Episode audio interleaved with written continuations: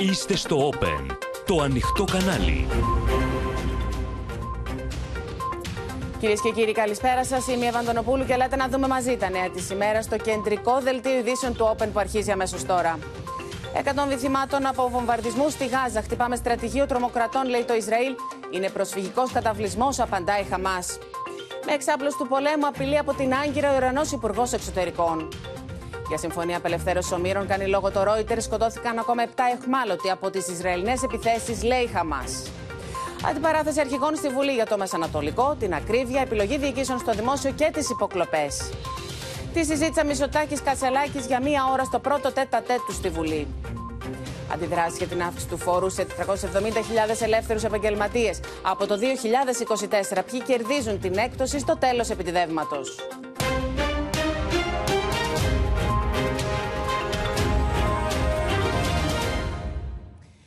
Κατακόρυφα ανέβηκαν κυρίες και κύριοι σήμερα οι τόνοι στην Βουλή με εφόλη στη ύλης σύγκρουσης των πολιτικών δυνάμεων. Έντονη ήταν η αντιπαράθεση κυβέρνησης αντιπολίτευσης με αιχμή το νομοσχέδιο του Υπουργείου Εσωτερικών και τον τρόπο διοίκησης του Δημοσίου, με τον Πρωθυπουργό να ανακοινώνει αυξήσεις σε απολαυές των διοικητών στο δημόσιο τομέα. Ο πρόεδρος κοινοβουλευτικής ομάδας του ΣΥΡΙΖΑ, Σοκράτης Φάμελος, κατηγόρησε την κυβέρνηση πως νομοθετεί το Ρουσφέτη, ενώ ο αρχηγός του Πασόκ Νίκος Ανδρουλάκης έκανε λόγο για παντοδύναμο παλαιοκομματισμό.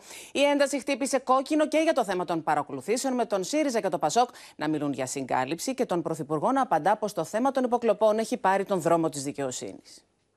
Για ένα νέο αξιοκρατικό πλαίσιο μίλησε ο Κυριάκος Μητσοτάκης, αναφερόμενος στο νομοσχέδιο για την επιλογή νέων διοικήσεων στο δημόσιο τομέα. Η ευθύνη πια της πρώτης αξιολόγησης των ε, σχεδόν 600 επικεφαλής των δημοσίων φορέων περνάει πια στο Ανώτατο Συμβούλιο Επιλογής Προσωπικού. Οι νέες ρυθμίσεις θα μπορούσαν να αποδοθούν με τέσσερις λέξεις, ανεξαρτησία, ικανότητα, έλεγχος και αποτελεσματικότητα. Ο στόχος είναι σαφής, να τοποθετείτε ο κατάλληλος άνθρωπος στην κατάλληλη θέση. Ο Πρωθυπουργός έκανε λόγο για αστήρικτες κατηγορίες τη αντιπολίτευσης περί ευνοιοκρατίας και κομματισμού και ανακοίνωσε την αύξηση των απολαβών των διοικητών οργανισμών εθνικής εμβέλειας. Θα αυξήσουμε τις αμοιβές των διοικητών των οργανισμών εθνικής εμβέλειας και των μεγάλων νοσοκομείων στο ύψος του, των απολαβών του Γενικού Γραμματέα. Είναι μια σημαντική αναβάθμιση και αντίστοιχη αύξηση θα υπάρχει και για τους διοικητές των μικρότερων οργανισμών. Έντονη κριτική άσκησε ο πρόεδρος κοινοβουλευτικής ομάδας του ΣΥΡΙΖΑ, ο Κράτη Φάμελος, κατηγορώντας την κυβέρνηση ότι νομοθετεί τον κομματισμό στο κράτος. Στο δημόσιο πλέον και σε θέσεις ευθύνης θα επιλέγονται τα πρόσωπα με βάση επιτροπές όπου την πλειοψηφία θα έχουν κυβερνητικά στελέχη. Το κατάλληλο στέλεχος της Νέας Δημοκρατίας στην κατάλληλη θέση. Για να υπάρχει απόλυτος κομματισμός στο δημόσιο, να υπάρχει απόλυτο ρουσφέτη στο δημόσιο. Ξέρετε πώς το λέγαμε αυτό παλιά; Αν έχεις μπάρμπα στην κορώνη, μπορεί να κάνεις τη δουλειά σου. Αυτό νομοθετεί. Νομοθετεί το ρουσφέτη. Φίλος οική και περιτύλιγμα αναξιοκρατίας είναι η δίθεν αποκομματικοποίηση του κράτους, ήταν η αιχμηρή τοποθέτηση του Νίκο Ανδρουλάκη. Με τον πολυδύναμο δίθεν εξυγχρονισμό που κακοποιήθηκε ευθέως και αποδεικνύεται ένας παντοδύναμος παλαιοκομματισμός. Στην προεπιλογή την πλειοψηφία θα την έχουν γενικοί γραμματείς που διορίζονται από την κυβέρνηση και είναι πολιτικά στελέχη. Το ΑΣΕΠ θα έχει μόνο ένα μέλος.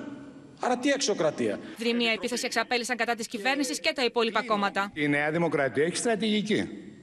Και δεν είναι στρατηγική Μητσοτάκη. Θέλει να οικοδομήσει τέτοια δημόσια διοίκηση που να είναι στην υπηρεσία των επιχειρηματιών.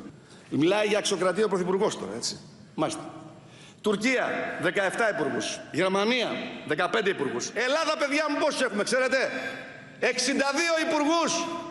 Αυτό είναι το κράτος τους. Μην κρυβόμαστε πίσω από το δάχτυλό μας. Αυτός ο ικανός διοικητής, μόλις θα αλλάξει η κυβέρνηση, θα φύγει από το παράθυρο. Συζητούμε για τη νέα γενιά Golden Boys του δημοσίου, αλλά με περιτύλιγμα αξιοκρατικής δίθεν επιλογής. Η υπόθεση των υποκλοπών απασχόλησε όμως τη συζήτηση στη Βουλή με την αντιπολίτευση να κατηγορεί την κυβέρνηση για απόπειρα συγκάλυψης. Είχε προηγηθεί η επίσκεψη του Στέφανου Κασελάκη στην εισαγγελέα του Αριού Πάγου, αλλά και το υπόμνημα του Νίκο Ανδρουλάκη για την αντιπαραβολή των παρακολουθούμενων από ΑΕΠ και Predator ταυτόχρονα. Στο στοιχείο αριστείας, κύριε Δοδονή, μετά την ταχεία έκδοση του ΦΕΚ είναι ότι όλοι παρακολουθούνται στην Ελλάδα. Και αυτά που κάνετε, κύριε Μητσοτάκη, κύριε Πρωθυπουργέ, δυστυχώς έχετε φθείρει το αίσθημα δικαίου στην κοινωνία. Στο ίδιο μήκος κύματος και ο Νικό Ανδρουλάκης, ο οποίος έκανε λόγο για υπονόμευση του κράτους δικαίου. Η προσπάθεια συγκάλυψης του σκανδάλου των υποκλοπών που συστηματικά προσπαθείτε να επιβάλλετε.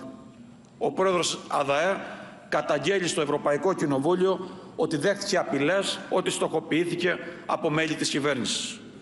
Πρώην μέλη της ανεξάρτητης και στελέχη της ανεξάρτητης αυτής αρχής που αντικαθιστάθηκαν σε μία νύχτα απειλούνται με δίωξη. Γιατί; Γιατί έκαναν τη δουλειά τους; Το αποκούμπι σας κύριε Μητσοτάκη. Το ακροδεξιό σας αποκούμπι. Ο κύριος Βελόπουλος που τα κάνετε πλακάκια μια μέρα πριν συνεδριάσει ανεξάρτητη αρχή. Ακούω λοιπόν την επιχειρηματολογία και του κύριου Φάμελο και του κύριου Ανδρουλάκη. Μου, μου θυμίζει κάτι εφήβους οι οποίοι αποκτούν τον πρώτο τους δίσκο. Τα ίδια ακριβώς λέγατε πριν από τις εκλογές. Η Νέα Δημοκρατία πήρε 41%, εσείς πήρατε 17% και εσείς πήρατε 12%.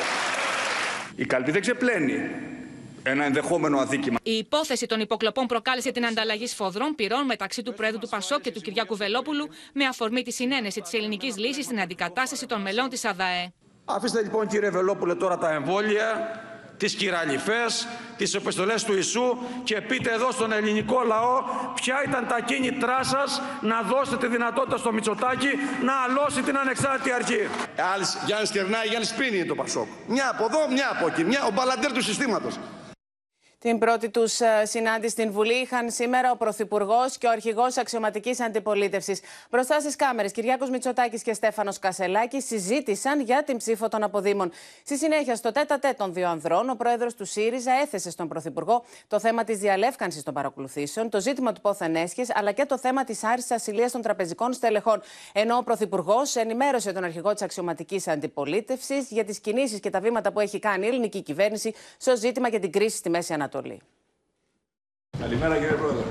Γεια σας, καλημέρα. Είστε; Και συγχαρητήρια για την εκλογή σας. Μετά τις τυπικές αλλά εγκάρδιες χειραψίες στην πρώτη συνάντηση Μητσοτάκη Κασελάκη στη Βουλή το πρωί επικράτησαν λίγες στιγμές αμηχανίας. Με τον Πρωθυπουργό να ξαναπιάνει το νήμα της κουβέντας και να ρωτάει τον Πρόεδρο του ΣΥΡΙΖΑ εάν προσαρμόστηκε στην ελληνική πραγματικότητα. Προσαρμοστήκατε στους καινούριους φόρους. Ε, στη Βουλή όχι ακόμα, ε, αλλά μία μέρα εύχομαι πλήρως. Ε, αλλά στο, ε, στο κομματικό περιβάλλον σίγουρα.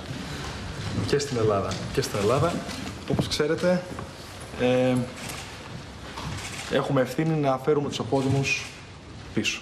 Έχουμε κάνει μια καλή αρχή με το νομοσχέδιο το οποίο δίνει πια τη δυνατότητα σε όλους τους Έλληνες που είναι εγγεγραμμένοι σε εκλογικούς καταλόγους της πατρίδας μας ε, και κατοικούν στο εξωτερικό να ψηφίσουν από το μόνιμο τόπο ε, διαμονής. Ο Στέφανος Κασελάκης επέμεινε ότι πρέπει να γίνουν ακόμα περισσότερα για τους απόδημους. Αλλά αυτό είναι δικαίωμα, είναι δικαίωμα στο εκλέγει και όχι στο εκλέγεστε. Και πιστεύω ακράδαντα ότι πρέπει να δώσουμε περιφέρειες στους ομογενείς ώστε να μπορέσουν να εκλέγουν οι ίδιοι εκπροσώπους τη δικής σου κοινότητας. Αυτά θα τα συζητήσουμε. Ο εκλογικός νόμος εν ώψη των, ε, των εκλογών είναι, ε, είναι καθορισμένος και προφανώς το δικαίωμα του, του εκλέγεται το έχει ο κάθε Έλληνας πολίτης. Είναι σταματικά κατοχυρωμένο. Αλλά φαντάζομαι ότι αυτό ανάμεσα σε, ανάμεσα σε πολλά άλλα θα τα συζητήσουμε. Αυτά υπόθηκαν μπροστά στις κάμερες γιατί όταν έκλεισαν τα φώτα, ο Στέφανος Κασελάκης έθεσε στον Πρωθυπουργό το θέμα των υποκλοπών, ζητώντας την πλήρη διελεύκανσή του αλλά και την άρση του απορρίτου των υπαλλήλων της ώστε να καταθέσουν ως μάρτυρες. Ο Κυριάκος Μητσοτάκης επανέλαβε τη θέση της κυβέρνησης ότι η υπόθεση βρίσκεται στη δικαιοσύνη, τη μόνη αρμόδια να αποφανθεί αν υπάρχουν αδικήματα. Ο πρόεδρος του ΣΥΡΙΖΑ ζήτησε ακόμα αλλαγές στο νόμο για το πόθεν έσχες, αλλά και για το ΑΣΕΠ, υποστηρίζοντας ότι οι διορισμοί πρέπει να περνούν αποκλειστικά από αυτό. Πάμε να τα σχολιάσουμε λοιπόν όλα αυτά με τη βοήθεια της Έλλη Στάι. Έλλη, καλησπέρα. Καλησπέρα, Εύα. Λοιπόν, καταρχήν θέλω να μου πεις πώς είδες τον ε, αρχηγό της αξιωματικής αντιπολίτευσης μετά και την επιστροφή του από τις Ηνωμένες Πολιτείες, αλλά και πώς τον είδες αυτό το πρώτο τετατέτ που παρακολουθούμε εδώ με τον ναι. Πρωθυπουργό. Ναι, η αλήθεια είναι ότι αφού γύρισε από τη Νέα Υόρκη ο κ. Κασελάκης και αφού είχαν αρχίσει να γίνονται πολλές ταραχές στο ΣΥΡΙΖΑ και τις ε, υπερατλαντικές διαγραφές, επέστρεψε με κοστούμι, γραβάτα και θεσμική διάθεση. Θεσμική διάθεση και στον τρόπο που εμφανίζεται, γιατί όλα αυτά έχουν τις συμβολικές του σημασίες, θεσμική διάσταση και σε μια σειρά από ενέργειες. Πρώτα απ' όλα το ότι θέλησε να συναντηθεί και με τον Πρωθυπουργό και με τους άλλους αρχηγούς των κομμάτων. Και σήμερα ξεκίνησε με τον Πρωθυπουργό. Πράγματι ήταν μια πολύ ενδιαφέρουσα συνάντηση από πλευράς τη σημειολογίας, γιατί ο κύριος Κασελάκης μπορεί με να ήταν αμήχανος, ε, ο κύριος Μητσοτάκης εννοείται ότι δεν ήταν καθόλου αμήχανος και ήταν πολύ άνετος. Εντάξει, ο ένας είναι ναι, η πρώτη είδαμε φορά πόσα βεβαίως, κουμπάγε που τα το κάνει. χέρια έτσι. Δεν στο- έχει μετά την τα εμπειρία. έκανε έτσι. Μετά Ναι. έτριβε λίγο τα Ο Κυριάκος πόδια του. Μητσοτάκης έχει πολύ μεγάλη εμπειρία. Είναι λογικό. Αυτή η αμηχανία δεν σημαίνει κάτι αρνητικό. Είναι απλά μια παρατήρηση. Δείχνει τη μετάβαση. Μεταβαίνει σε κάτι διαφορετικό. Η όλη του στάση και προφανώς και η πολιτική θεματολογία. Αυτό έχει τη μεγαλύτερη σημασία γιατί από την αρχή λέγαμε ότι επιτέλους ας βάλει πολιτικά ζητήματα και ας συγκρουστεί όσο θέλει στο κόμμα του, αλλά ας βάλει πολιτικά θέματα. Τα πολιτικά θέματα έχουν αρχίσει και μπαίνουν. Και μπήκανε και σε αυτή Και τη συνάντηση. κοινωνικά και θέματα Όλη η γκάμα των υποκλοπών πολιτικών και θέματα θεμάτων. δικαιοσύνης, υγείας, Ναι, τα, τα ακρίβειας. ακούσαμε και πριν ε, στο ρεπορτάζ. Εγώ θέλω να πω κάτι σε ό,τι αφορά αυτό που είδαμε on camera και σε αυτά που προφανώς συζητήθηκαν, γιατί είχαν μια ώρα συνάντηση, αν δεν κάνω λάθος, ε, μεταξύ τους. Και δεν διέρευσαν και πάρα πολλά στο τι υπόθηκε, αντιρρήσεις, ε, συμφωνίες. Το on camera ήταν αυτό, Εύα μου, που είπε ο κ. Βλέπεις- Κασελάκης για τους ομογενείς, για την ψήφο των ομογενών. Βλέπεις αυτό το θέμα, το θέμα των αποδήμων, της ψήφου των ομογενών να τα βρίσκουν. Δηλαδή πλέον ο Στέφανος Κασελάκης να αλλάζει γνώμη και να αλλάζει γνώμη δι' αυτού και ο ΣΥΡΙΖΑ; Κοίταξε να δεις, αυτό ήταν ένα από τα μείζωνα θέματα του ΣΥΡΙΖΑ που έβαζε στεναρή αντίσταση, η οποία στα δικά μας αυτιά ηχούσε παράλογη. Ε, μπαίνανε δηλαδή πάρα πολλές δυσκολίες στην ψήφο των ομογενών. Ε, τώρα νομίζω ότι ο κ. Κασελάκης για να επιλέξει, εγώ αυτή την ερμηνεία δίνω, αλλιώς δεν ξέρω ε, αν θα το επέλεγε αλλιώς, για να επιλέξει να το πει με συνενετικό τρόπο. Ε, το μόνο πολιτικό θέμα, βγαίνοντας από τη συνάντηση, ε, εικάζω ότι θα τον βρει πιο σύμφωνο η διεύρυνση των δυνατοτήτων των ομογενών να ψηφίζουν ε, από την ε, χώρα στην οποία βρίσκονται. Μένει να το δούμε Ναι. αυτό. Τώρα αυτό θα είναι ένα θέμα που θα έρθει σε σύγκρουση με τους ήδη ε, συγκρουόμενους στο θέμα. ΣΥΡΙΖΑ. Ναι, αλλά δεν νομίζω ότι θα έχει ιδιαίτερη βαρύτητα. Είναι τόσα πολλά αυτά που έχουν να συγκρουστούν και συγκρούονται ήδη, ώστε δεν νομίζω ότι θα έχει κάποια ιδιαίτερη βαρύτητα αυτό. Αυτά τα είδαμε μπροστά στις ε, κάμερες. Πίσω από τις ε, κάμερες. Πίσω από τις κάμερες ακούσαμε ότι συζητήθηκαν όλα αυτά τα ζητήματα που είπες και εσύ, διαχρονικά ζητήματα. Το θέμα της αποκομματικοποίησης του κράτους. Αυτή τη φορά τέθηκε ε, για την, ε, το διορισμό μέσω ΑΣΕΠ και ιδίως των διοικητών των νοσοκομείων, όπου εκεί έχουμε δει πάρα πολλά τέρατα και σημεία όλα αυτά τα χρόνια. Ε, είπε για την αλλαγή του ποθενέσχες, σοβαρό θέμα και σωστή τοποθέτηση. Όποιος έρχεται στην εξουσία ξεχνάει αυτή την τοποθέτηση για το ποθενέσχες, το ακριβές ποθενέσχες και όχι το μαϊμού ποθενέσχες, το τυπικό. Λέω ότι έχω ένα σπίτι, δεν λέω ούτε από πού έχω προσποριστεί τα χρήματα, ούτε πότε τα βρήκα κτλ. Ε, όλα αυτά είναι ζητήματα τα οποία είναι σοβαρά θέματα. Δεν ξέρω τι συμφώνησαν, τι δεν συμφωνησαν τι είπαν μεταξύ τους. Δεν είχαμε και πολλές διαρροές, είχαμε. Δεν είχαμε πολλές διαρροές. Ναι, αυτό και που αυτό κάτι γνωρίζουμε όμως δείχνει. ότι αυτόν τον θεσμικό δρόμο ο αρχηγός του ΣΥΡΙΖΑ θα τον συνεχίσει, θα δει τις επόμενες μέρες και τον συζήτησαν πρόεδρο και το του ΠΑΣΟΚ. θέμα το οποίο είναι το παγκόσμιο ζήτημα. Η Μέση Ανατολή φλέγεται και φλέγεται κυριολεκτικά. Θα τα δείτε στη συνέχεια στο δελτίο αυτά, γιατί νομίζω ότι είναι σε κρίσιμη καμπή αυτή τη στιγμη Ε, στη Γάζα έχουμε γενοκτονία. Και αυτό είναι κάτι που η διεθνής κοινότητα, ασχέτως με την τρομοκρατική διάσταση της Χαμάς, που κανείς δεν δεν θέτει θέμα, θα το δει η διεθνής κοινότητα. Λοιπόν, Έλλη Ναι. Στάι, σε ευχαριστούμε πολύ και εκεί ακριβώς θα πάμε τώρα, στον πόλεμο στη- του Ισραήλ με την Χαμάς και τις σφοδρές μάχες που διεξάγονται πλέον στον αστικό ιστό της Γάζας μεταξύ του στρατού του Ισραήλ και της Χαμάς. Οι ένοπλες δυνάμεις του Ισραήλ ανακοίνωσαν πως συνολικά έχουν χάσει τη ζωή τους 15 στρατιώτες και πως έχουν σκοτώσει 50 ενόπλους της Χαμάς. Οι υγειονομικές πηγές της Γάζας τώρα καταγγέλουν και νέο βομβαρδισμό σήμερα στον προσφυγικό καταβλισμό με το Ισραήλ ανακοινώνει πως σκότωσε τον διοικητή της Χαμάς στην Τζαμπαλίγια. Η Χαμάς ανακοίνωσε πως σκοτώθηκαν από τον βομβαρδισμό 7 όμοιροι και παράλληλα προανήγγειλε πως θα απελευθερώσει ομήρους. Οι μάχες είναι σφοδρές στα περίχωρα της πόλης της Γάζας ανάμεσα στον Ισραηλινό στρατό και τους ενόπλους της Χαμάς. Οι δυνάμεις του Ισραήλ έχουν στόχο κρυσφύγετα της Ισλαμικής οργάνωσης, σύραγγες και θέσεις εκτόξευσης ρουκετών.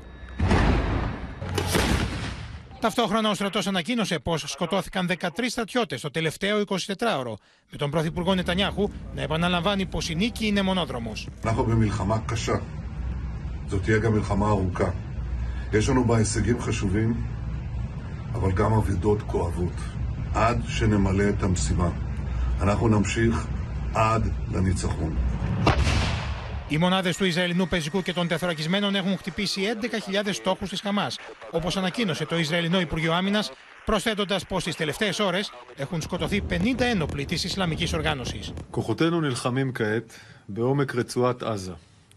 מחסלים מחבלים בהיתקלויות מטווח קצר, תוקפים מטרות בתקיפות משולבות מהיבשה, מהאוויר ומהים. ولا زال في جعبتنا الكثير بعون الله وقوته. وكما وعدنا هذا العدو فإن غزة ستكون مقبرة له ووحلا لجنوده وقواته. Οι Ισραηλινέ δυνάμει έπληξαν για δεύτερη φορά μέσα σε ένα 24ωρο τον προσφυγικό καταβλισμό τη Τζαμπαλίγια.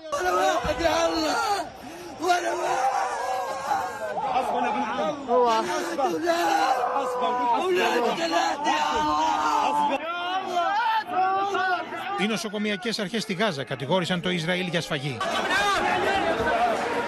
Ο Ισραηλινό στρατό υποστηρίζει πω σκοτώθηκε ο διοικητή τη Χαμά στην Τζαμπαλίγια, Ιμπραχήμ Μπιάρη, και δίνει στη δημοσιότητα χάρτη από τα δυτικά του προσφυγικού καταβλισμού.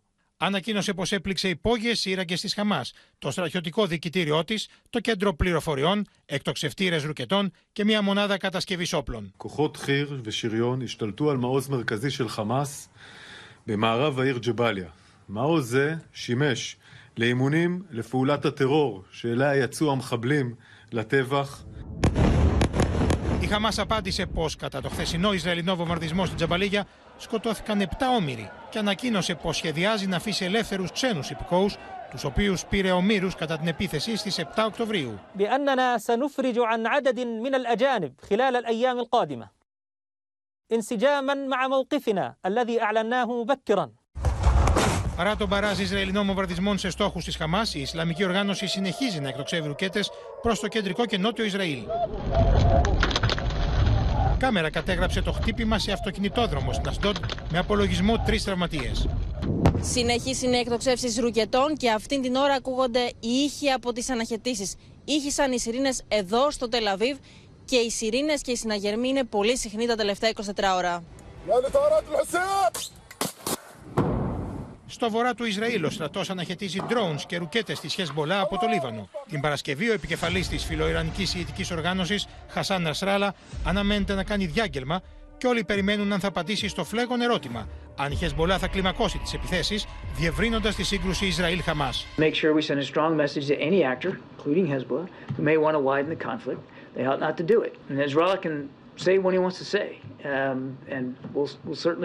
we send a strong message to any actor, including Hezbollah, who may want to widen the conflict. They ought not to do it. And Hezbollah can say what he wants to say, um, and we'll, we'll certainly be paying close attention to it. Την ίδια ώρα το πολεμικό ναυτικό του Ισραήλ ενισχύει με κορβέτε τι δυνάμει του στην Ερυθρά θάλασσα. Μετά τι επιθέσει με πυράβλου και drones από του φιλοϊρανού αντάρτε Χούθη τη Ιεμένη. وتؤكد استمرارها في تنفيذ المزيد من الضربات النوعية بالصواريخ والطائرات المسيرة Ο Αμερικανό Υπουργό Άμυνα προειδοποίησε το Ιράν για τι επιθέσει εναντίον Αμερικανικών βάσεων σε Συρία και Ιράκ. If that if this doesn't stop, then we will respond. And so uh, we remain we, we maintain the uh, the right to respond. We have the capability to do that, and we will respond at a time and place of our choosing. Στη Ράφα, το συνοριακό πέρασμα ανάμεσα στη Λωρίδα της Γάζας και την Αίγυπτο άνοιξε σήμερα για πρώτη φορά για ξένους υπηκόους ώστε να περάσουν σε Αιγυπτιακό έδαφος από τη Γάζα. Ήδη δεκάδες άνθρωποι βρίσκονται στην Αίγυπτο, όπως και ασθενοφόρα που μεταφέρουν Παλαιστίνιους τραυματίες για να γλιτώσουν από την κόλαση του πολέμου. Έχουμε συνδεθεί κυρίες και κύριοι με όλα τα σημεία ενδιαφέροντος. Βλέπουμε τους απεσταλμένους του Open στο Ισραήλ. Στο νότιο Ισραήλ, στην πόλη Ασντότ, βρίσκουμε το Σωτήρι Δανέζη. Στο βόρειο Ισραήλ, για το μέτωπο εκεί, βρίσκουμε την Αδαμαντία Αλιόλιου και είμαστε εν αναμονή των δηλώσεων του ηγέτη της Χεσμολά για το εάν και κατά πόσο θα αναμειχθεί τελικά η οργάνωση στον πόλεμο και επισήμως. Η Μαρία Ζαχαράκη στην Κωνσταντινούπολη, η Γεωργία Γαραζιώτη στην αίθουσα Ειδήσεων. Επίσης η Ιουλία Βελισσαράτου στην αίθουσα Ειδήσεων και ο Παντελής Βαλασόπουλος στο Βερολίνο. Και Σωτήρι, να ξεκινήσουμε από σένα όλα τα νέα από το πολεμικό μέτωπο. Είδαμε πως ο στρατός πλέον επικεντρώνει τα πυρά του στην πόλη Τζαμπαλίγια, στην περιοχή Τζαμπαλίγια.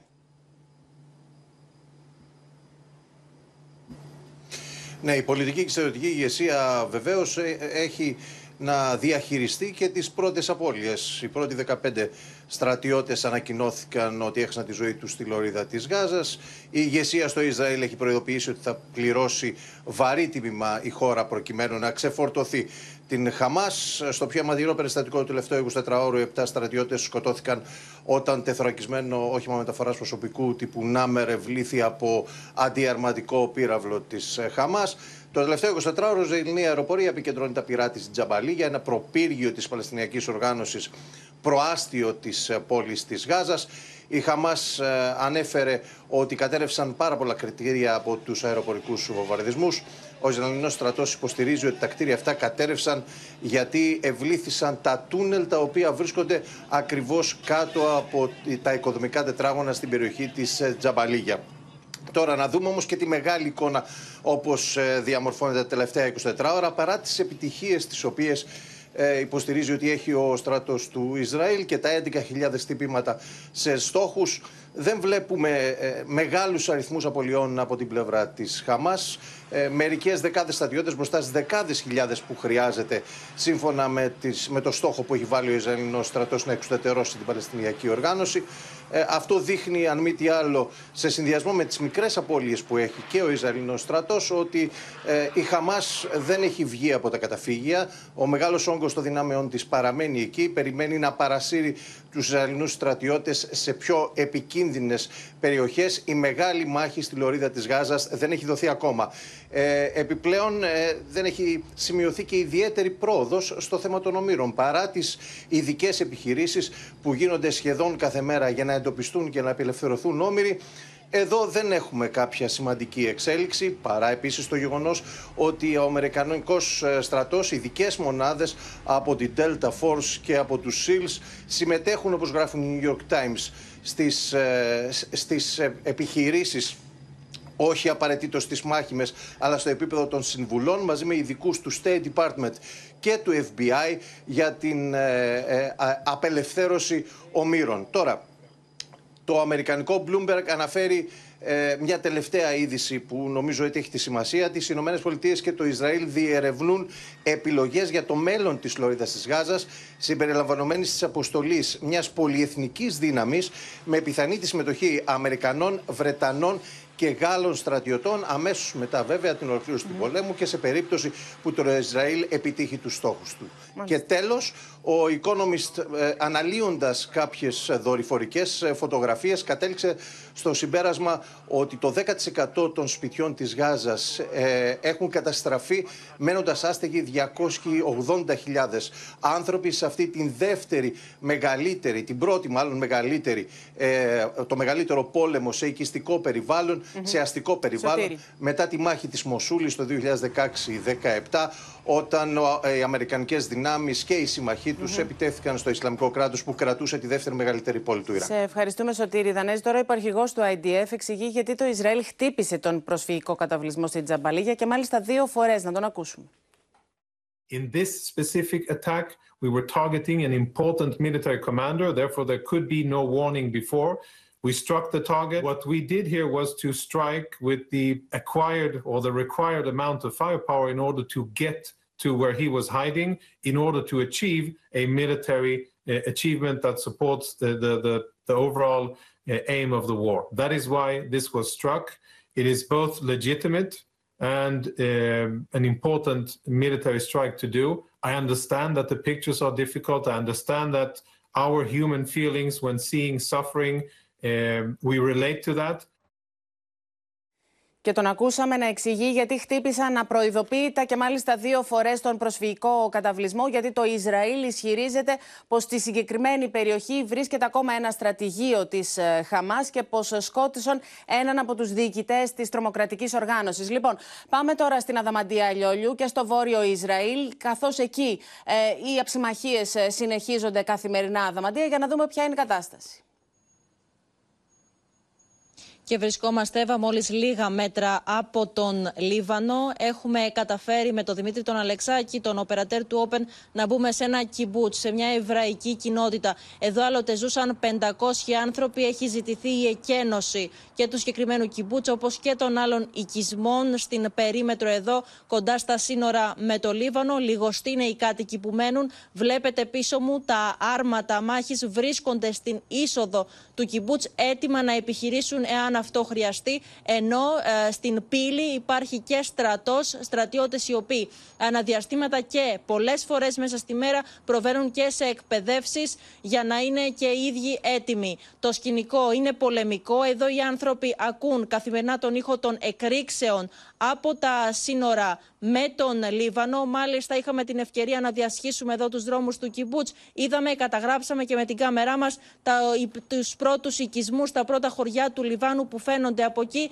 Οι ήχοι των εκρήξεων από τις αναχαιτήσεις είναι συχνοί. Οι άνθρωποι εδώ, όσου συναντήσαμε και μιλήσαμε, οπλοφορούν, κυκλοφορούν με το όπλο τους ακόμη και μέσα στη γειτονιά τους. Όσοι καταφέρουν να έχουν απομείνει καθώς δεν θέλουν να εγκαταλείψουν την περιοχή, η οδηγία είναι σαφής να εγκαταλείψουν όλη την περιοχή. Υπάρχουν 50 καταφύγια μέσα στη συγκεκριμένη κοινότητα πλήρως εξοπλισμένα με νερό, με μπάνιο, είναι όλα έτοιμα και με ειδικές κατασκευές που, δεν είναι που δεν είναι ιδιαίτερα διακριτά από τον οποιοδήποτε και αν περάσει από εδώ. Όπως επίσης και κάθε σπίτι έχει μέσα του ένα δωμάτιο ασφαλείας με θωρακισμένη πόρτα, με θωρακισμένα παράθυρα. Εδώ που βρισκόμαστε είμαστε στην κόκκινη ζώνη. Αυτό σημαίνει ότι όταν ηχήσει ο συναγερμός δεν υπάρχει καθόλου χρόνος, δεν υπάρχουν ούτε λίγα δεύτερα. Κατευθείαν λέει η οδηγία ότι πρέπει όλοι να κινηθούν προς τα καταφύγια. Ο κίνδυνος ε, είναι ορατός. Και μάλιστα και κατά τη διάρκεια της ημέρας και σήμερα είχαμε περιστατικά στο, στο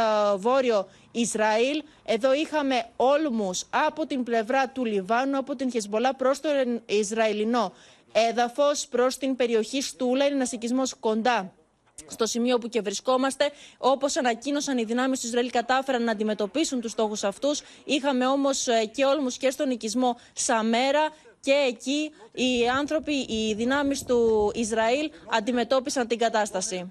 Αδαμαντία Λιόλιου, σε ευχαριστούμε πολύ για το πολύ ενδιαφέρον ρεπορτάζ. Τώρα, ο πρώην επικεφαλής του παραρτήματος πολεμικής οικονομίας της Μοσάντ μιλά για διασυνδέσεις μεταξύ Ιράν, Χαμάς και Χεσμολάχ. Υποστηρίζει πως το Κατάρ, που το χαρακτηρίζει κεφάλι του φιδιού, χρηματοδοτεί την Χαμάς και δηλώνει πως έχει αποδείξεις για την οικονομική δραστηριότητα που στοχεύει την χρηματοδότηση της τρομοκρατίας σε παγκόσμια κλίμακα.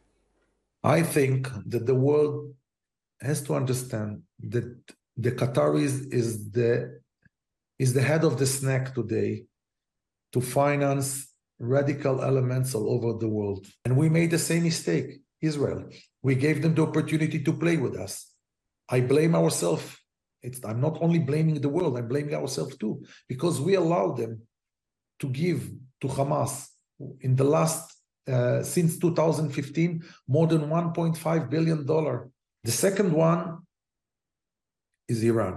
How Iran, under sanction for more than 15 years, have enough money not only to continue with the nuclear program, but to finance Hamas, the Houthis, the militia in Iraq, Hezbollah. It's done because there is no real sanction. Εν τω μεταξύ, σήμερα, όπω θα μα πει η Ιουλία Βελισσαράτου, είχαμε και νέο διάγγελμα του ηγέτη τη Χαμά, που μεταξύ άλλων η Ιουλία επιτέθηκε στον Νετανιάχου.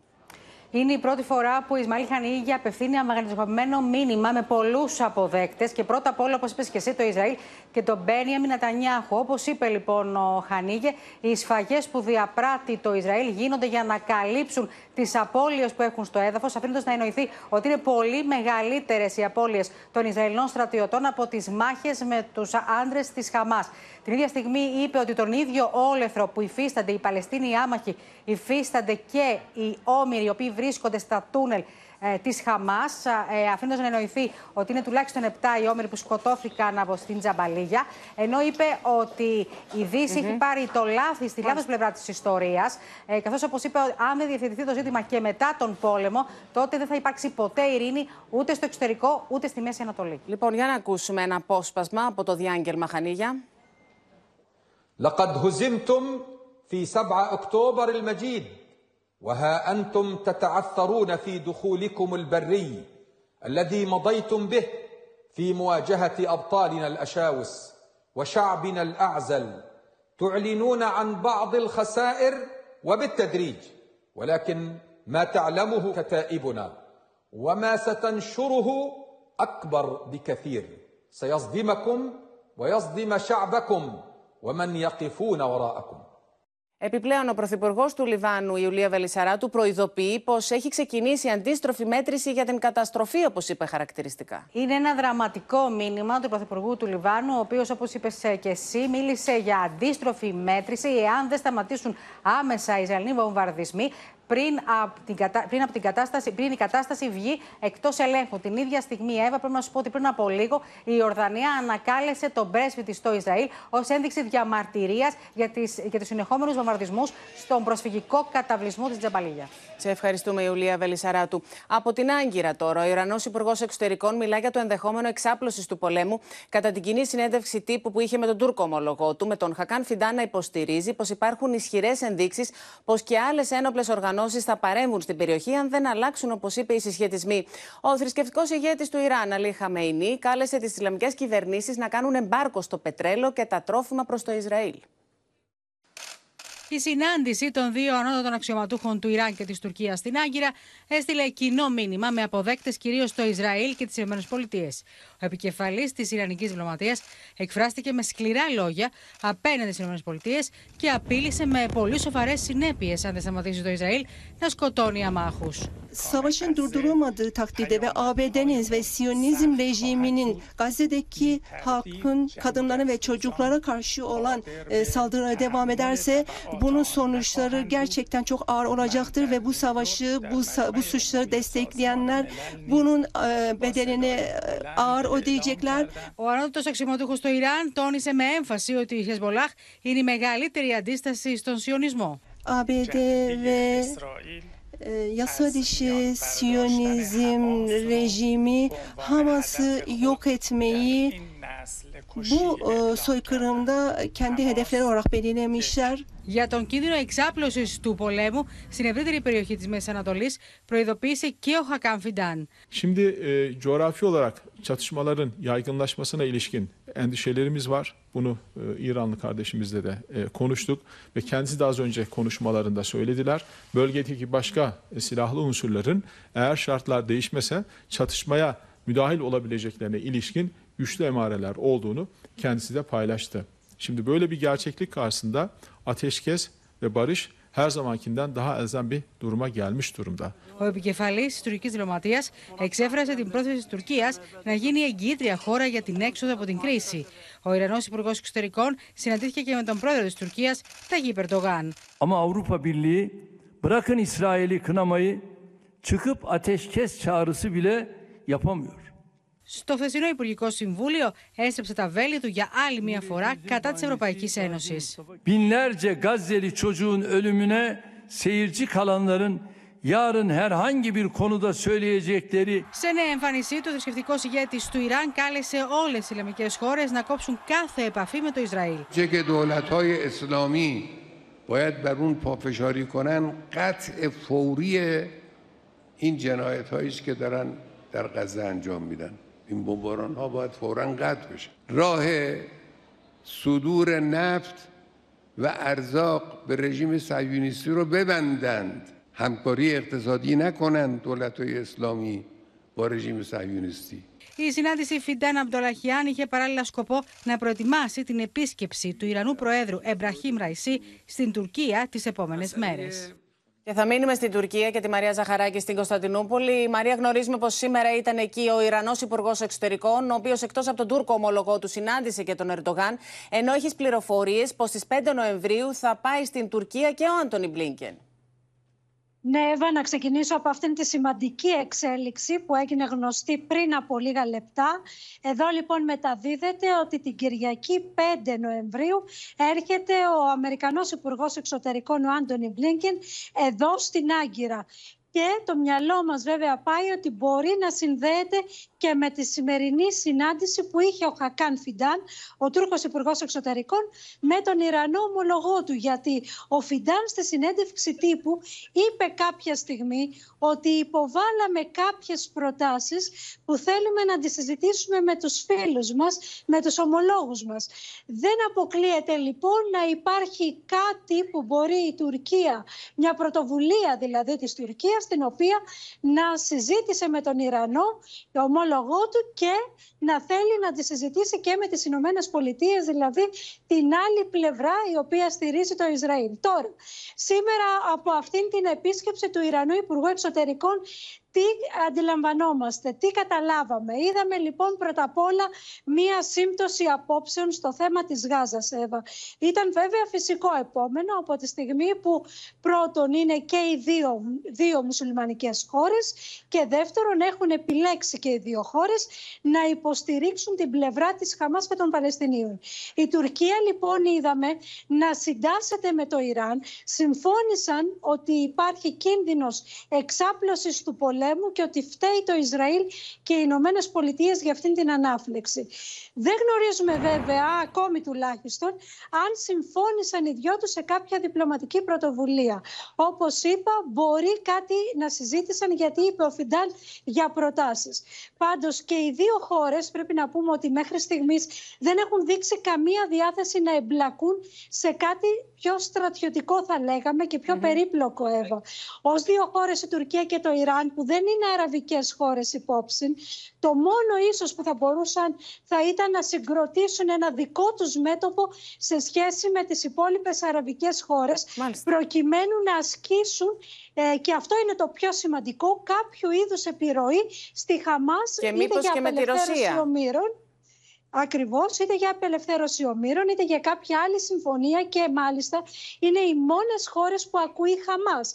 Απόδειξε το ευχαριστηριο σήμερα του ηγέτη της Χαμάς προς την Τουρκία προκάλεσε αίσθηση ότι ξεχώρισε ειδικά την Τουρκία, την επιβράβευσε για το γεγονός ότι δεν την αποκάλεσε τρομοκρατική οργάνωση. Είναι κάτι που ενδεχομένως να φέρνει σε πολύ αμήχανη θέση τον Τούρκο πρόεδρο και το Υπουργείο Εξωτερικών που προσπαθεί να κάνει κάτι να παίξει Μαρία. έναν πιο εξισορροπητικό ρόλο. ευχαριστούμε ρόλο. πολύ, Μαρία Ζαχαράκη. Τώρα, η εκπρόσωπος του βασικού οργανισμού παροχής ανθρωπιστικής βοήθειας του ΟΗΕ στην Γάζα μιλά στο Open και την Έφη Κουτσοκώστα. Η Τζουλιέτ Τούμα κάνει έκκληση για ανθρωπιστική κατάπαυση του πυρός, όπως λέει, και καταγγέλει πως πάνω από 3.000 παιδιά έχουν χάσει τη ζωή τους στη Γάζα τις τελευταίες εβδομάδες.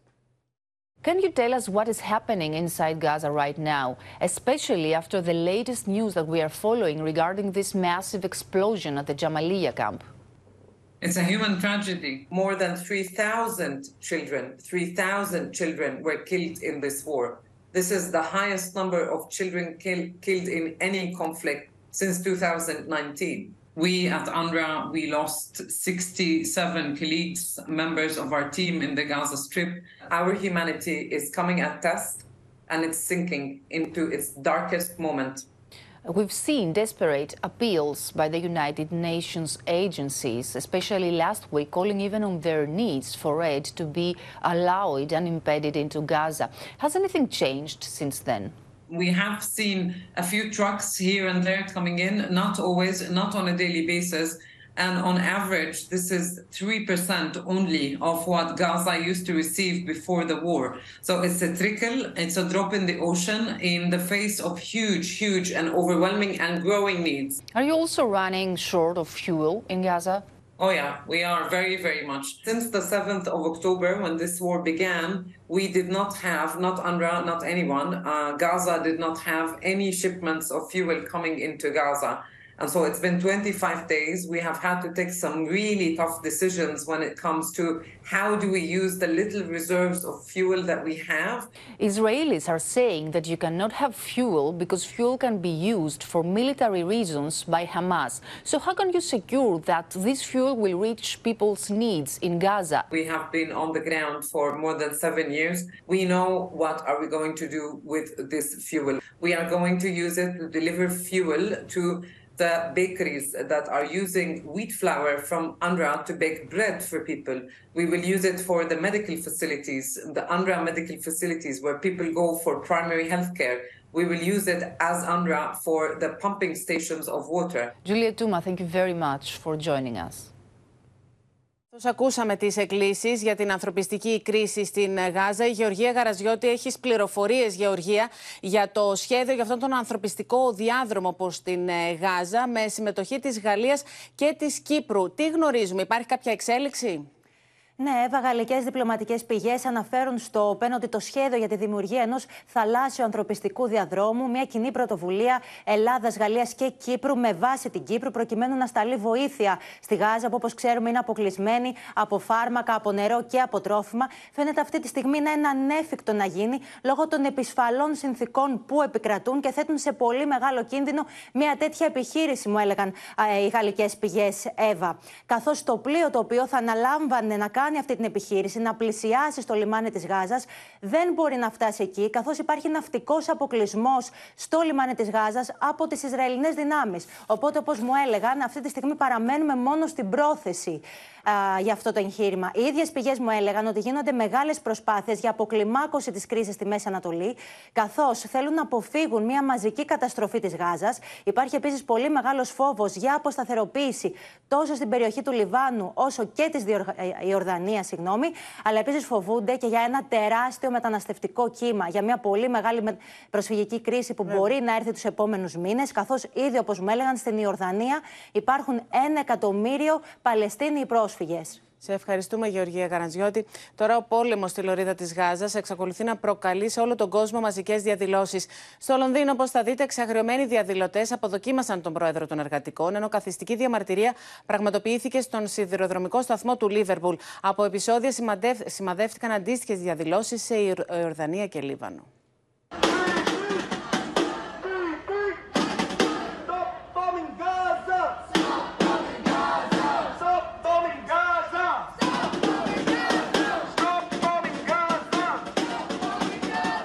Λονδίνο, πλήθος κόσμου το οποίο διαδηλώνει υπέρ της Παλαιστίνης είναι συγκεντρωμένο έξω από το Ινστιτούτο Διεθνών Μελετών, εκεί όπου μιλάει ο πρόεδρος των εργατικών κ. Στάρμερ. Οι διαδηλωτές ζητούν να σταματήσουν οι βομβαρδισμοί του Ισραήλ στη λωρίδα της Γάζας.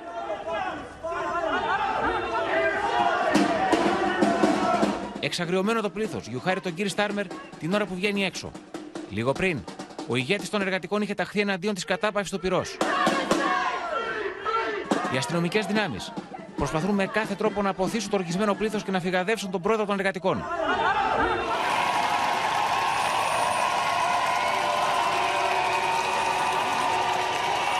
Στο σιδηροδρομικό σταθμό του Λίβερπουλ, οι διαδηλωτές έχουν εισβάλει στο χώρο και πραγματοποιούν καθιστική διαμαρτυρία.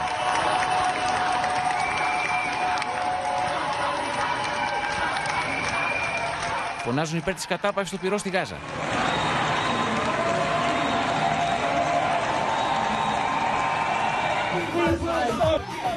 Επισόδια όμως και στη γνωστή αλυσίδα εστιατορίου McDonald's όταν ακτιβιστής εισβάλλει στο χώρο πετώντας ποντίκια και ξαφνιάζει τους θαμώνε.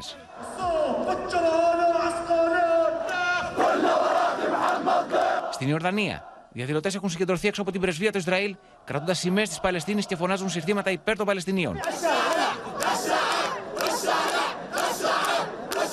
نقول على الجانب الرسمي الأردني اليوم أن يتخذ مواقف حقيقية على أرض الواقع تتناسب مع الخطابات التي نسمعها صباح مساء وينبغي أن يترجم ذلك بفعل حقيقي في إغلاق السفارة الصهيونية وتسليح الشعب Επισόδια και στο Λίβανο, με τους διαδηλωτές να βρίσκονται έξω από την Γαλλική Πρεσβεία. Πάμε στο Βερολίνο και τον Παντελή Βαλασόπουλο. Καθώς Παντελή στην Γερμανία συνεχίζονται οι αντιδράσεις για την επικείμενη επίσκεψη Ερντογάν ε, στη χώρα. Σήμερα θέση πήρε και το τρίτο κυβερνητικό κόμμα. Ακριβώς καλησπέρα. Συνεχίζεται η διαμάχη για το αν πρέπει ή όχι να έρθει ο Ερντογάν στη Γερμανία όπως σχεδιάζεται στις 18 Νοεμβρίου. Είπαμε χθες, οι σοσιαλδημοκράτες λένε ναι με επιφυλάξεις, οι χριστιανοδημοκράτες λένε όχι, ο Ερντογάν είναι Ισλαμιστής Σήμερα πήρε θέση το τρίτο κυβερνητικό κόμμα της Γερμανίας, οι φιλελεύθεροι που χαρακτηρίζουν άκρος προβληματική λένε μια τέτοια επίσκεψη.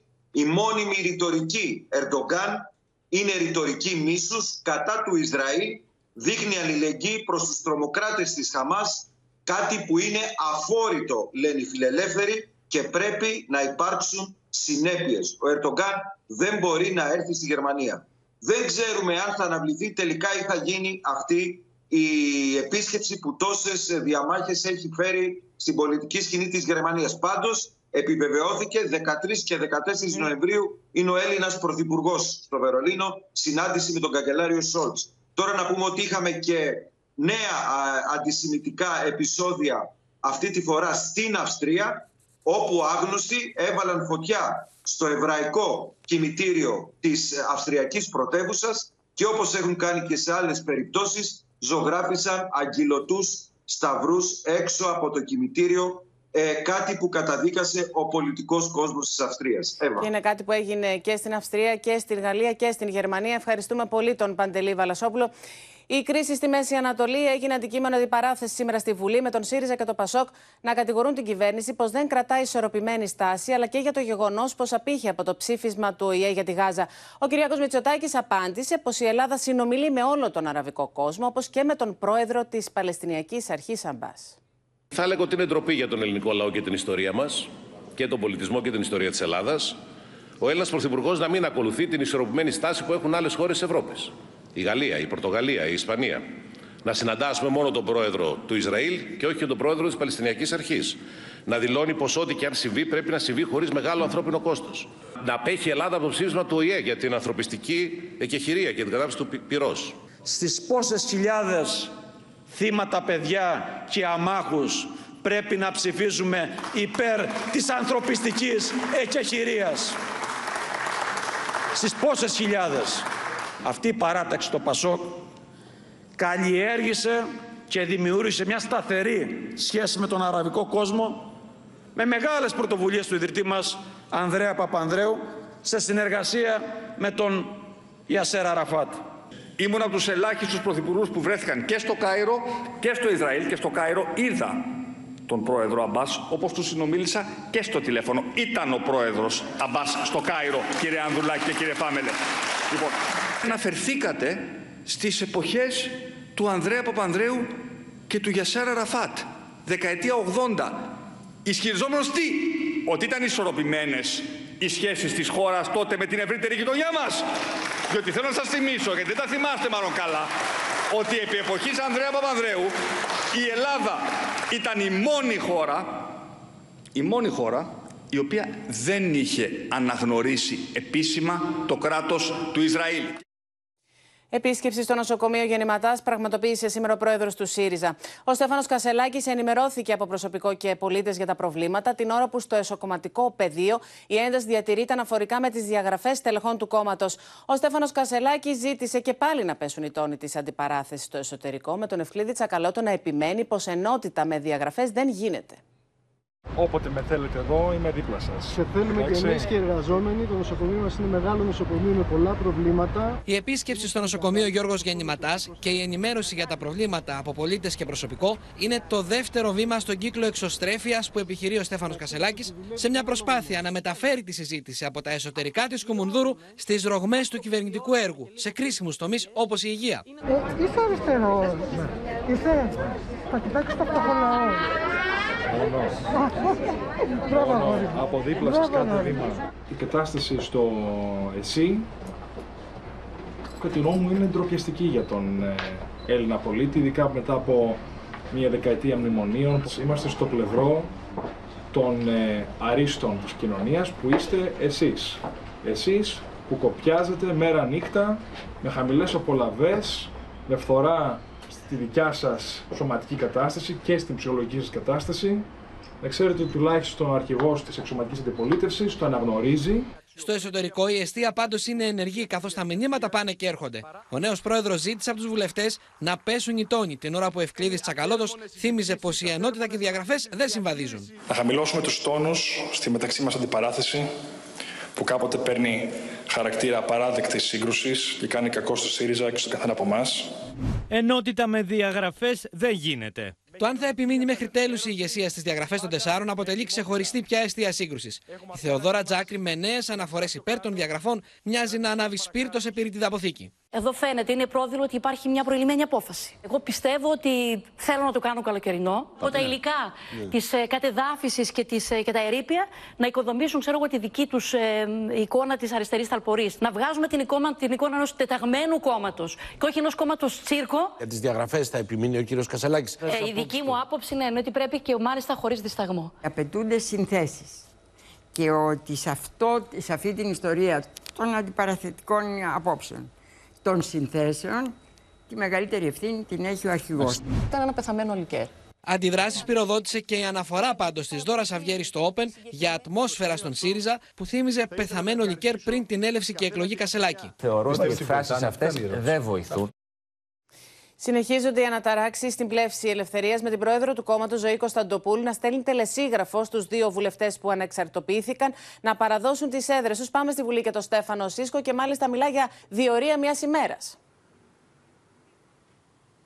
Ακριβώς, Εύα, νέο τελεσίγραφο, όπως είπες και εσύ. Η κυρία Κωνσταντοπούλου εξαπέλυσε εκ νέου πειρά εναντίον των δύο βουλευτών που ανεξαρτητοποιήθηκαν και τους ζήτησε εκ νέου να παραδώσουν την έδρα τους έως και αύριο. Σύμφωνα με πληροφορίες, ο κύριος Χουρδάκης, ο ένας από τους δύο που έχει ανεξαρτητοποιηθεί από την πλεύση ελευθερίας, δεν φαίνεται διατεθειμένος να παραδώσει την έδρα του, ενώ η κυρία Παπαϊωάννου, η δεύτερη πλέον ανεξάρτητη από την πλεύση ελευθερίας, εμφανίζεται δυσαρεστημένη γιατί ε, χθες η πρόεδρος της πλεύσης ελευθερίας δημοσιοποίησε την υπεύθυνη δήλωση πάνω στην οποία έχουν τα στοιχεία της κυρίας Παπαϊωάννου.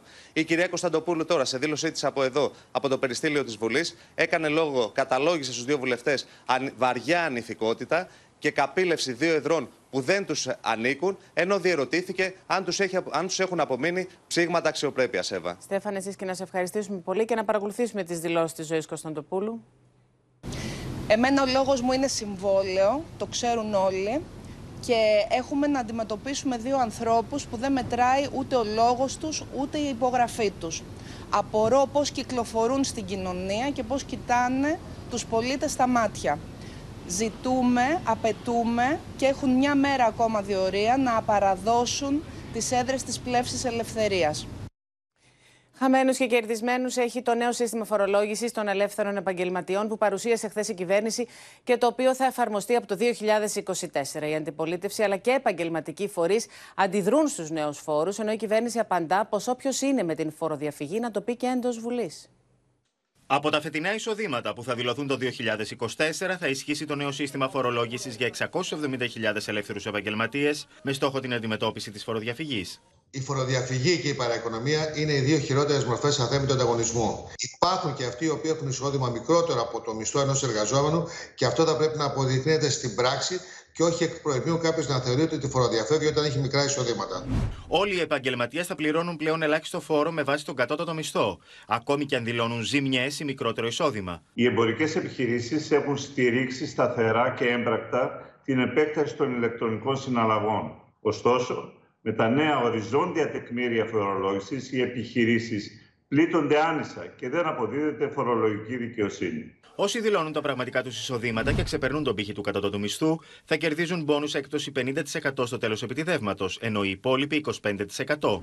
Το νέο σύστημα φέρνει πρόσθετους φόρους 1.444 ευρώ κατά μέσο όρο σε 473.000 επαγγελματίες, ενώ μειώνει την επιβάρυνση μεσοσταθμικά κατά 560 ευρώ για 138.000. Σήμερα το 71% των ελεύθερων επαγγελματιών δηλώνει εισόδημα κάτω από τον κατώτατο μισθό. Εδώ μιλάμε για σύλληψη φοροδιαφυγής και θέλω να ρωτήσω οποιονδήποτε οποιοδήποτε πολιτικό κόμμα, οποιονδήποτε Έλληνα πολίτη, εάν τελικά είμαστε υπέρ της φοροδιαφυγής. Όποιος είναι, παρακαλώ να σηκώσει το χέρι του και στα μέσα ενημέρωσης και στη Βουλή. Η λογική 41% έχω, άρα κάνω ό,τι θέλω, τελικά φέρνει και φορολογική αλαζονία. Δεσμευόμαστε στους ελεύθερους επαγγελματίες ότι μέχρι 10.000 ευρώ ο φόρος τους θα είναι μηδέν. Όχι επειδή σας κάνουμε χάρη, αλλά επειδή με τέτοιο εισόδημα είναι κοινωνική ανάγκη ο φόρος που πληρώνεται να είναι μηδέν. Η κυβέρνηση της Νέας Δημοκρατίας, που μέχρι πριν από λίγους μήνες ευαγγελιζόταν καμία αύξηση φόρου, αλλά αντιθέτως υποσχόταν την κατάργηση του τέλους επιτιδεύματο και μείωση τεκμηρίων, εξήγηλε ένα νέο οριζόντιο κεφαλικό φόρο για όλους τους ελεύθερους επαγγελματίες. Λόγω του νέου τεκμηρίου εισοδήματος, χιλιάδες ελεύθεροι επαγγελματίες θα χάσουν τα προνοιακά επιδόματα που παίρνουν σήμερα. Αντίστροφη μέτρηση για την επέκταση της ψηφιακής κάρτας εργασίας και σε άλλους κλάδους εκτός από σούπερ μάρκετ και τράπεζες, ανακοίνωσε σήμερα ο Άδωνης Γεωργιάδης. Πάμε λοιπόν στη Χρήσα Φόσκολου για να μας πεις περισσότερα και τι στοχεύει η κυβέρνηση με αυτό το μέτρο. Mm-hmm. Από 1η Πρώτου του 2024 θα δούμε να επεκτείνεται η ψηφιακή κάρτα εργασίας ΕΒΑ και σε άλλους κλάδους. Θα ξεκινήσουμε με λιανικό εμπόριο και βιομηχανία. Ήδη αυτή τη στιγμή υπάρχει σε τράπεζες και σούπερ μάρκετ. Στο τέλος, στο τέλος της επόμενης χρονιάς, θα το δούμε και στην εστίαση. Όμως αυτό από τον Οκτώβριο επίσημα, διότι αυτό είπαμε θα μπει τελευταίο. Τώρα, σύμφωνα με τις πληροφορίες του Open, η υπουργική απόφαση θα έρθει την επόμενη εβδομάδα. Θα έχει μέσα όλο το χρονοδιάγραμμα για να δούμε ποιος κλάδος και με ποια ε, σειρά θα μπει. Όπως είπαμε, τελευταία είναι η εστίαση. Είναι και το πιο δύσκολο κομμάτι για την ψηφιακή κάρτα εργασίας. Νωρίτερα, ο Υπουργός ο, ε, Υπουργός Εργασίας, ο κ. Άδωνης Γεωργιάδης, είπε ότι αυτό είναι ένα όπλο και θα έρθει να λύσει τα χέρια των εργαζομένων στην υποδηλωμένη εργασία. Δηλαδή, ό,τι ακριβώς όσο εργάζονται, τόσο θα πληρώνονται οι άνθρωποι και για τις υπερορίες. Χρήσα Φόσκολου, σε ευχαριστούμε πολύ. Σε απόγνωση βρίσκονται τα νοικοκυριά με το κύμα ακρίβειας να χτυπάει και τα βασικά καταναλωτικά αγαθά. Πρωταθλητές στο ράλι ανατιμήσεων, το γάλα, το λάδι αλλά και τα απορριπαντικά.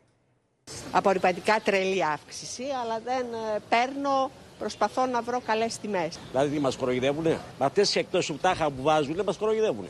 Γαλακτοκομικά, λάδι και απορριπαντικά είναι τα πρώτα προϊόντα που θεωρούν απλησίαστα οι καταναλωτές. Δεν προλαβαίνω να πληρωθώ σε 10 μέρες 60 δόλα. Σύμφωνα με την Ένωση Καταναλωτών, το 1 λίτρο γάλα πωλείται πολύ ακριβότερα από άλλες χώρες. Στη χώρα μας, για παράδειγμα, το βρίσκουμε από 1,12 έως 2,29, στην Κύπρο 0,82 λεπτά, ενώ στην Γερμανία μόλις 0,78 λεπτά. Προσπαθώ να τα φέρω βόλτα, δηλαδή ώστε η αύξηση της τιμής να μηδενίζεται από τις προσφορές. Τα 3 λίτρα λάδι στην Ελλάδα τα βρίσκουμε από 34 έω 43 ευρώ, στην Κύπρο από 28 έως 32 και στη Γερμανία από 28 έως 36.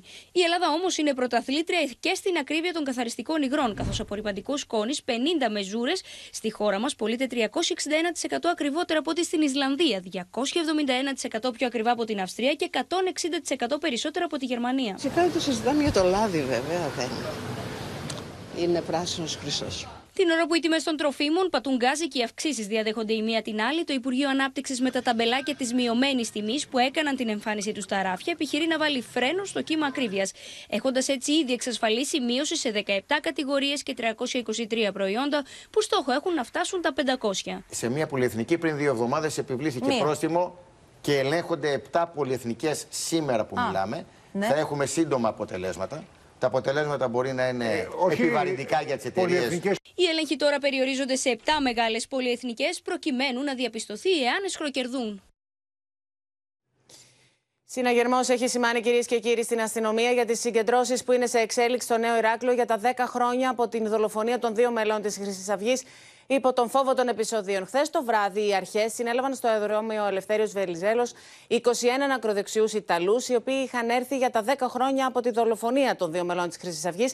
Πάμε στη Μίνα Καραμίτρου που έχει αποκλειστικό ρεπορτάζ. Μίνα. Και μάλιστα για το μπλόκο αυτό των 21 ε, φασιστών από την Ιταλία είχε προηγηθεί αλληλογραφία μεταξύ της ελληνικής και της ιταλικής αντιτρομοκρατικής υπηρεσίας. Και εδώ βλέπουμε λοιπόν από τις κάμερες του αεροδρομίου τη στιγμή που οι Έλληνες αστυνομικοί τους εντοπίζουν, τους εξηγούν ότι δεν μπορούν να παραμείνουν στην χώρα μας, καθώς για αυτούς έχει βγει ειδική διάταξη για λόγους ασφαλείας και με την επόμενη πτήση, Εύα, ε, οι άνθρωποι αυτοί ξαναμπήκαν στην πτήση για Ιταλία και επέστρεψαν στην πατρίδα τους. Να σας πω λοιπόν ότι υπήρχαν άλλοι, άλλα εννέα άτομα τα οποία είχαν ξεκινήσει να έρθουν από την Θεσσαλονίκη στην Αττική, όπου επίσης και για αυτούς υπήρξε μπλόκο στο αεροδρόμιο της Θεσσαλονίκης. Σε ευχαριστούμε πολύ, Μινά Καραμίτρου στις προοπτικές ανάπτυξης της νοτιοανατολικής Ευρώπης, αλλά και στη διεύρυνση της δυνατότητας διασύνδεσης των χωρών της περιοχής μέσω του λιμανιού της Θεσσαλονίκης, εστίασε διεθνές συνέδριο, οι εργασίες του οποίου ολοκληρώθηκαν σήμερα στο ξενοδοχείο Μακεδονία Παλάς. Ο κρίσιμος ρόλος του λιμανιού της Θεσσαλονίκης ως κόμβου μεταφορών και ανάπτυξης αναδείχθηκε για δεύτερη μέρα στο πρώτο διεθνές συνέδριο Southeast Europe Connectivity Forum. Τώρα με τον ιδιώτη επενδυτή πιστεύουμε ότι θα επιτέλους θα αναπτυχθεί και θα παίξει το ρόλο που μπορεί να παίξει στην ανάπτυξη της περιοχής μας το λιμάνι. Είναι ένα πολύ σημαντικό συνέδριο που γίνεται για πρώτη φορά στην Ελλάδα. Προάγει και τον δημόσιο διάλογο σε κρίσιμα ζητήματα για την ανάπτυξη των συνεργειών, των επενδύσεων, την πρόθεση της βιώσιμης ανάπτυξης. Στο επίκεντρο βρέθηκε και ο μετασχηματισμός της νοτιοανατολικής Ευρώπης μέσω μεγάλων έργων υποδομής στον τομέα των μεταφορών. Really working hard to improve connectivity in the region using our ports and our railway network. Η Θεσσαλονίκη ούτως ή άλλως εξελίσσεται σε μια πόλη κόμβο για την ανάπτυξη και την επιχειρηματικότητα. Και αναγνωρίστηκε η σημασία της στρατηγικής θέσης που καταλαμβάνει η Θεσσαλονίκη στην ευρύτερη περιοχή. Μας ενδιαφέρει ε, το λιμάνι της Θεσσαλονίκης, όπου είναι και βασικός άξονας στην Νοτιοανατολική Ευρώπη και στα Βαλκάνια. Παράλληλα συζητήθηκε το θέμα της ανάπτυξης της σιδηροδρομικής σύνδεσης των λιμένων με τις γειτονικές χώρες. Στο σημείο αυτό το δελτίο μας ολοκληρώθηκε. Μείνετε συντονισμένοι στο Open. Αμέσως μετά ακολουθεί η δραματική σειρά εποχής έρωτας φυγάς. Από όλους εμάς να έχετε ένα πολύ όμορφο βράδυ. Καλή νύχτα σας.